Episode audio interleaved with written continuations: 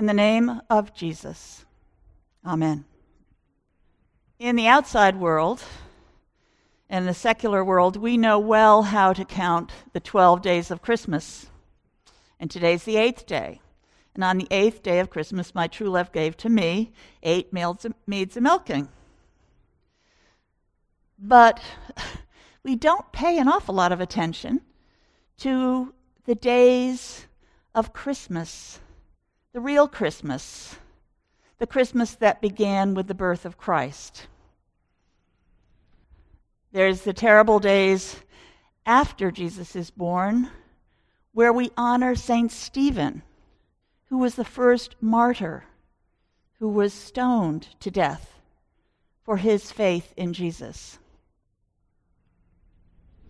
We don't really mark Holy Innocents' Day, the day when, as a very dear friend of mine and colleague said, this is what happens when good comes into the world.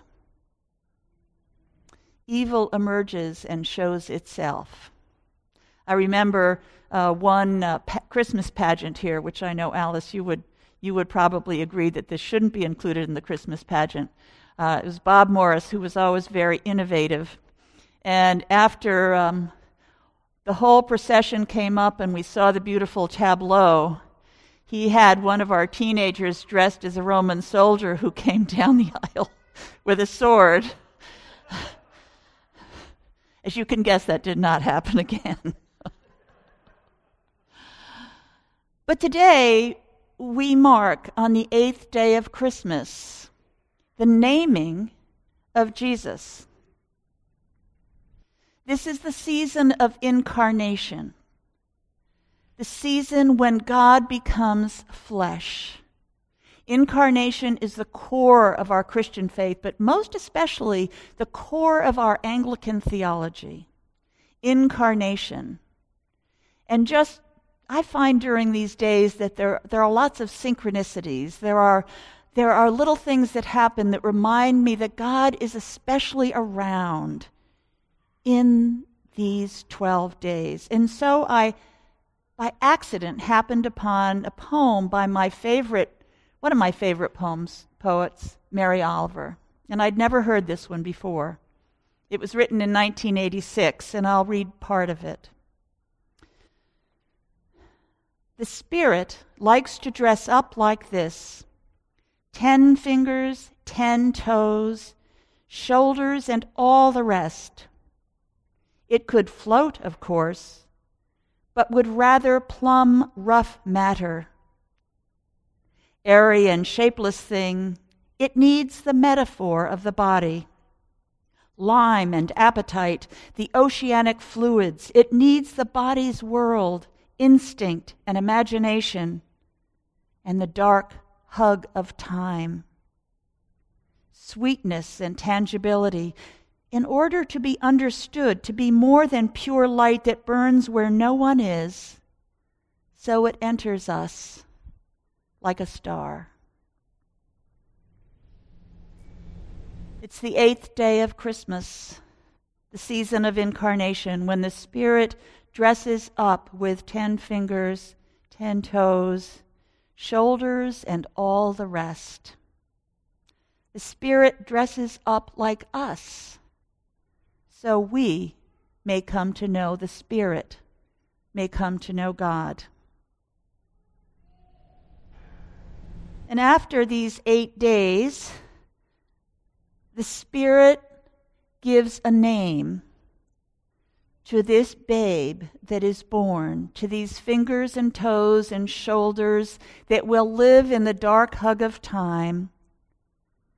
This name the angel gave before the child was even conceived in the womb, Yeshua, Jesus, God saves.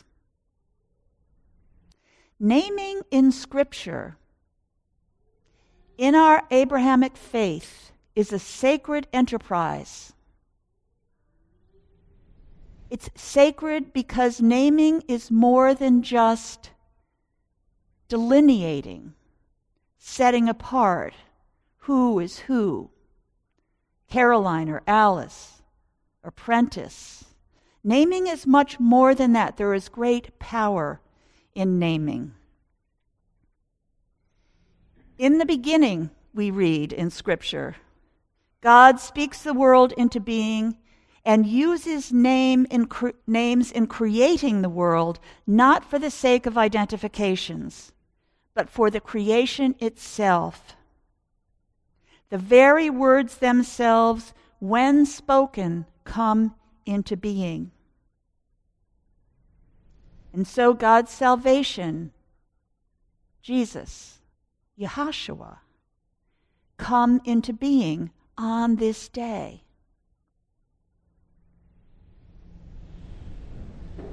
The word for name in Hebrew is Shem, S H E M. Actually, it's pronounced shame, but I think I'm not going to do that today.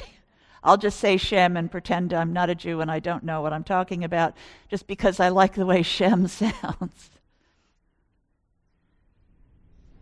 Shem, and all numbers, all letters in Hebrew are given a numerical value because numbers are also sacred, has the same numerical value as Sefer, the word for book. The number is three hundred forty, meaning that the word name, Shem, like book, is filled with possibilities and potential. In fact, names are a book. They tell a story. They describe a spiritual potential and a life's mission. In the twenty-first chapter of Proverbs, we read that Shem describes the essential reality of who someone is. Throughout Genesis and the rest of the Bible, names are even changed to reflect new identities and purposes. Abram becomes Abraham because he is the father of faith, and he learns faith after he is called as Abram, faith and trust in God on his long journey. Sarai, his wife, becomes Sarah because she is the mother of a nation and also embodies faith in God. Jacob becomes Israel. Remember that story of Jacob wrestling with God on the banks of the Jabbok River? And he will not let go until he receives a blessing. And he receives a wound in his hip and a blessing and a name change. His name is changed from Jacob, the heel, who cheats and lies, to Israel, one who strives with God and with man. In the New Testament, Saul becomes Paul and Simon becomes Peter, the rock upon which the church is built. From creation, names have been given the highest importance. They are more than just words. They often convey a person's place and purpose in the world. Think of the name of the Hebrew people, the Jews. The word Hebrew itself means immigrant. I discovered that uh, while researching this sermon. Hebrew means immigrant. And they are called to remember that so they know who they are. A wandering Aramaean was your father. Remember that. Holy Name Day acknowledges that creation is not complete without naming. I think we all instinctively know the power of names. Perhaps you liked to hear your parents talk about how you were named. Tell the story of it. It might be that you're one of those people who don't necessarily like your name, and that happens. I know somebody who told me that he never thought his name was right, And he searched, he's searched for most of his life to find out what that real name is. So naming is very important. It's tied up with our identity, with our spirituality. Many of us have heard or even said, sticks and stones can break your bones, but names can never hurt you. Never an untruer thing was said. It's one thing to have a broken arm and get it set in a cast, but it's another thing in sixth grade to be called a name. And you know your soul is wounded. Names have power. In the beginning was the Word, and the Word was with God, full of grace and truth. And the Word became flesh, fingers and toes and shoulders and instincts and feelings and thoughts, and dwelt among us. Finally, I realized that there's some one of those synchronicities in Matthew asking me to preach today, because several weeks ago I had a dream. You thought you'd get away without my mentioning that, didn't you? I had a dream. And in the dream, I was ho- holding the ho- holy oil, which we use in the back uh, after communion when people are invited to come forth um, for our healing ministry and be anointed and have prayers said for their petitions. And always I say, this is a very confidential enterprise. We do not talk about this. This is we treat this as uh, someone's private prayer to God unless they say otherwise. And so I was holding this oil, and in my dream I said, and I don't know who I was handing it to, take this oil in the name of Jesus. And I thought, I wonder, I wonder what this means. In the name of Jesus isn't usually a phrase I use, but I know that Jesus, from the time I was a little girl, was the one who drew me into the church and into my vocation. And then I found myself a couple of weeks ago not saying the dismissal that we're supposed to be saying, but I said, and it just popped right out of me, let us go forth in the name of Jesus. What a surprise.